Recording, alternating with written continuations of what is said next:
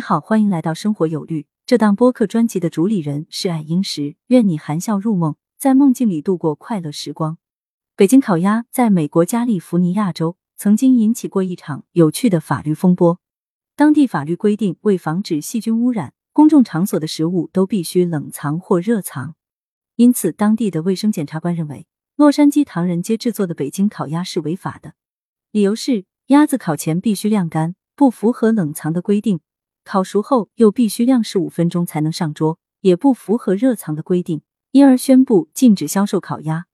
官司打到了州长那里，在州众议院也引起了激烈的辩论，并且聘请了专家进行化验。经过加利福尼亚州立大学的多次化验证明，鸭子高温烤熟后不易沾染细菌。那科学和法律之间的矛盾该怎么解决呢？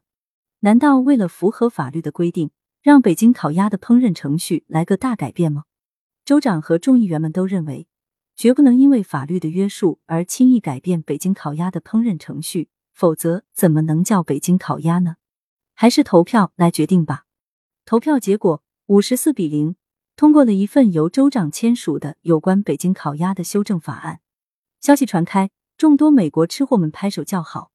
谢谢你的收听，如果能博你一笑，请推荐给你身边的人。如果有奇思妙想和任何建议。可以在评论区留言，关注订阅不迷路，方便下次收听。